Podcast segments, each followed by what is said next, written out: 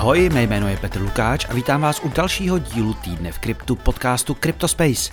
Je pondělí 18. prosince a vás čeká přehled toho nejdůležitějšího ze světa Bitcoinu, Etheru a dalších. Jako vždy začneme trhy a i když to při pohledu na největší kryptoměny nevypadá, tak za posledních sedm dní jsou trhy i přes vzedmutí uprostřed týdne prakticky na svém.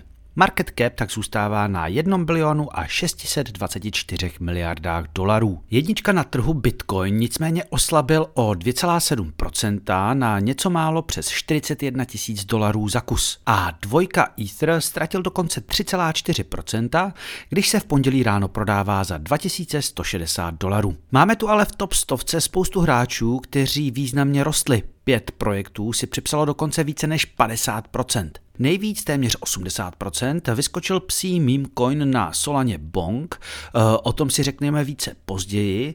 O 79% vyrostl i Internet Computer a téměř o 60% eh, vyskočil i projekt Osmosis. Máme tu ale i losery týdne. Stop stovky nejvíce, téměř 18%, ztratil Synthetix. Prakticky stejně odepsal i zombie token Terra Luna Classic a o 15,3% poklesla i Kaspa. No a než se vrhneme na zprávy, tak taková vnitřní reklama. Týden v kryptu je samozřejmě zadarmo, ale pokud chcete podcast podpořit, tak si můžete předplatit přístup k bonusovým epizodám a celým rozhovorům na herohero.co lomeno Cryptospace. No a proč to říkám? Protože je tu novinka. Hero Hero totiž nově umožňuje i darování předplatného. Takže pokud jste nevěděli, co koupit babičce pod stromeček a nechcete, aby jí ujel vlak, tak jí ročním předplatným určitě uděláte velkou radost. Někdy stačí jeden phishingový mail a je zaděláno na obrovský průšvih. Přesvědčili se o tom tisíce lidí, když si ve čtvrtek na Twitteru a dalších přečetli, že musí okamžitě přestat používat jakékoliv decentralizované aplikace nebo přijdou o všechny svoje prostředky. No a to je v DeFi celkem problém. Obětí útoku se totiž stala firma, u které bychom čekali, že by měla mít něco takového ošéfované. Byl to americký Ledger, výrobce kryptoměnových peněženek. Chvíli ale nebylo jasné, o co přesně jde. Experti proto vyzývali i uživatele všech ostatních peněženek, aby raději den dva počkali, než se opět připojí a než bude jasné, o co jde. Co se stalo? Trochu světla do toho vlastně vnesl až šéf firmy Pascal Gauthier, doufám, že to čtu správně. Podle něj dostal bývalý zaměstnanec phishingový e-mail a prostě klikl na link, na který neměl. Útočníkům se tak podařilo do systému nahrát nástroj, který kompromitoval další nástroj s názvem Ledger Connect Kit. To je knihovna, která vám ukáže takovéto tlačítko připojit peněženku. No a když jste ji tentokrát připojili, bylo zle. Reakce všech byla poměrně rychlá. Několik velkých protokolů raději úplně zastavilo svůj frontend, aby jejich uživatelé nepřišli o prostředky. A komunita začala zprávu rychle šířit. Nakonec se útočníkovi podařilo ukrást prý jen něco okolo půl milionu dolarů. Jasně, je to přes 11 milionů korun, ale mohlo to být mnohem, ale mnohem horší. Trochu vtipná je tu reakce Ledgeru, který se ani slovem nezmínil, že by uživatelům prostředky možná vrátil on, prý jim jen pomůže zkusit je dohledat. Každopádně pro firmu jako je Ledger to není vůbec dobrá zpráva. Už v létě totiž čelili kritice kvůli kontroverznímu upgradeu, který měl třetím stranám prakticky umožnit přístup k vašemu sídu. Ledger nakonec ustoupil a vydal upgrade uh, až se spožděním a zveřejnil kód, ale pro mě osobně jako peněženka skončil. No a podobně asi pro řadu dalších. Když i pod Gutierův post řada lidí postovala screenshoty objednávek konkurenčního českého trezoru. Že může člověk na blockchainu přijít o prostředky sakra rychle a ani nemusí zrovna teď na nic klikat, se ukázalo hned dva dny poté. Dalším útočníkovi se podařilo využít chyby v kontraktu projektu NFT Trader a uživatelé, kteří tento kontrakt dříve použili a jejich peněženky jim udělili oprávnění, tak tito uživatelé mohli přijít o své prostředky. I když se to rychle rozkřiklo a lidé se snažili oprávnění rušit, pro řadu z nich bylo pozdě. Tentokrát útočník během chvilky ukradl 27 znuděných opic, 13 zmutovaných opic a další a další. Celkem se mu podařilo ukrást NFTčka za více než 1100 Etherů. 24 milionů dolarů. Tyhle útoky jsou často poměrně bizarní, protože anonymita útočníkům nedá a prostě musí dovolit svému egu se trochu ukázat. No a tento hacker se ukázal teda ve velkém. Za prvé tvrdí, že není první útočník, který chybu využil, že není moc technicky zdatný a vlastně byl překvapený, jak jednoduché to bylo. No a za druhé tvrdí, že NFTčka vlastně neukradl, ale že je k sobě vzal jen do úschovy a za 10% jejich hodnoty je chce vrátit. No ale tam to neskončilo. Hacker se na to vyspal a konverzace pokračovala. Kdo ví jak na to, tak si ji může přečíst na jeho adrese na Etherscanu. Celé je to pak poměrně zmatené a rozuzlení nechám někomu povolenějšímu, kdo umí transakce číst lépe než já.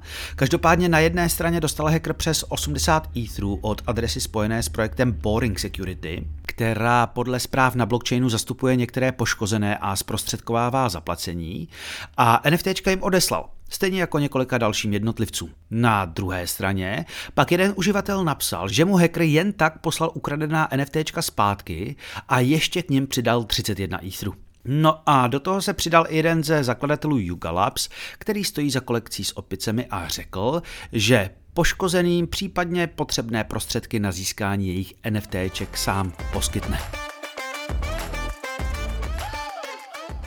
Rovnou se přiznám, že si zhruba pamatuji, že měla Solana vydávat vlastní mobil, ale nějak jsem tuto informaci úplně vytěsnil. No a prodeje zařízení s názvem Saga prý nebyly dlouho nic moc. To se ale nyní razantně změnilo.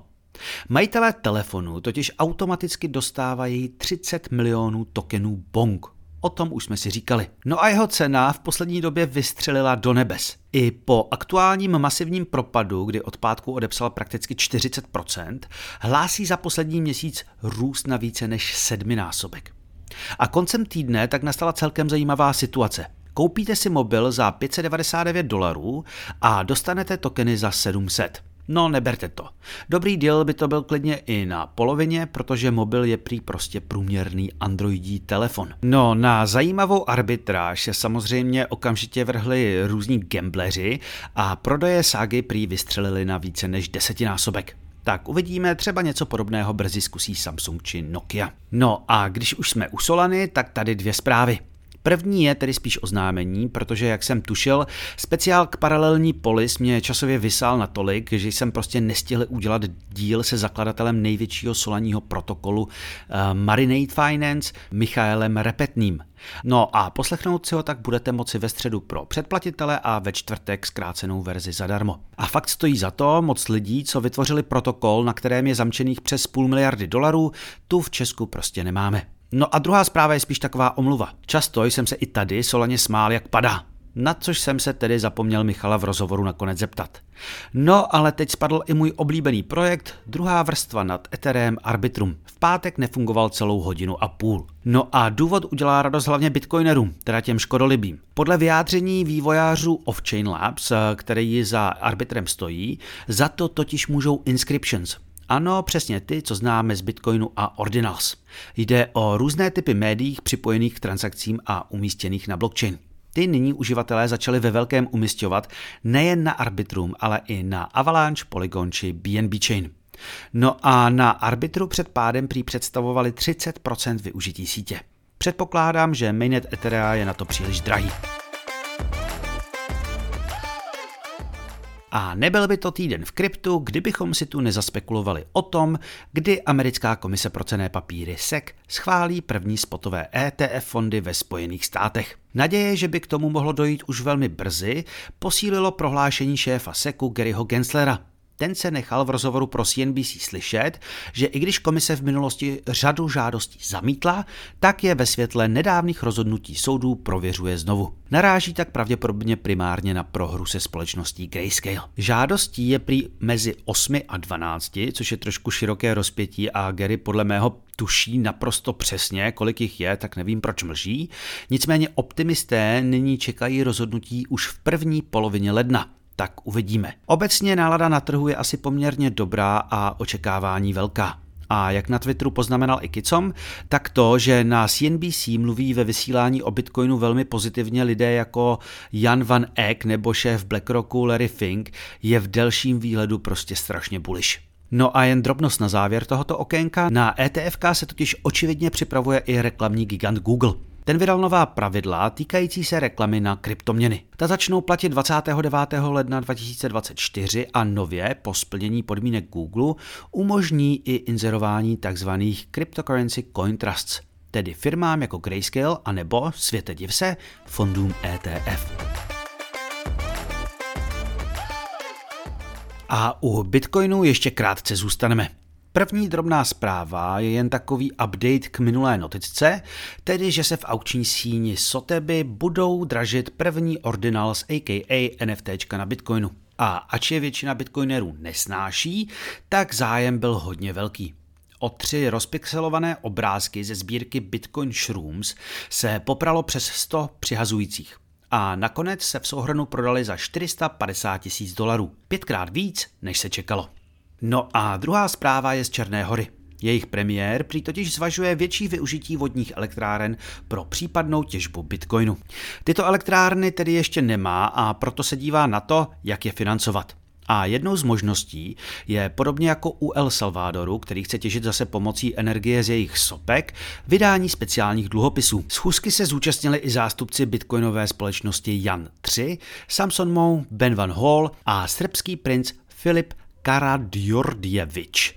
No a mě by jenom zajímalo, co by dostalo ke stolu o debatě o těžbě bitcoinu premiéra Fialu. Habsburky bych do toho teda radši netahal.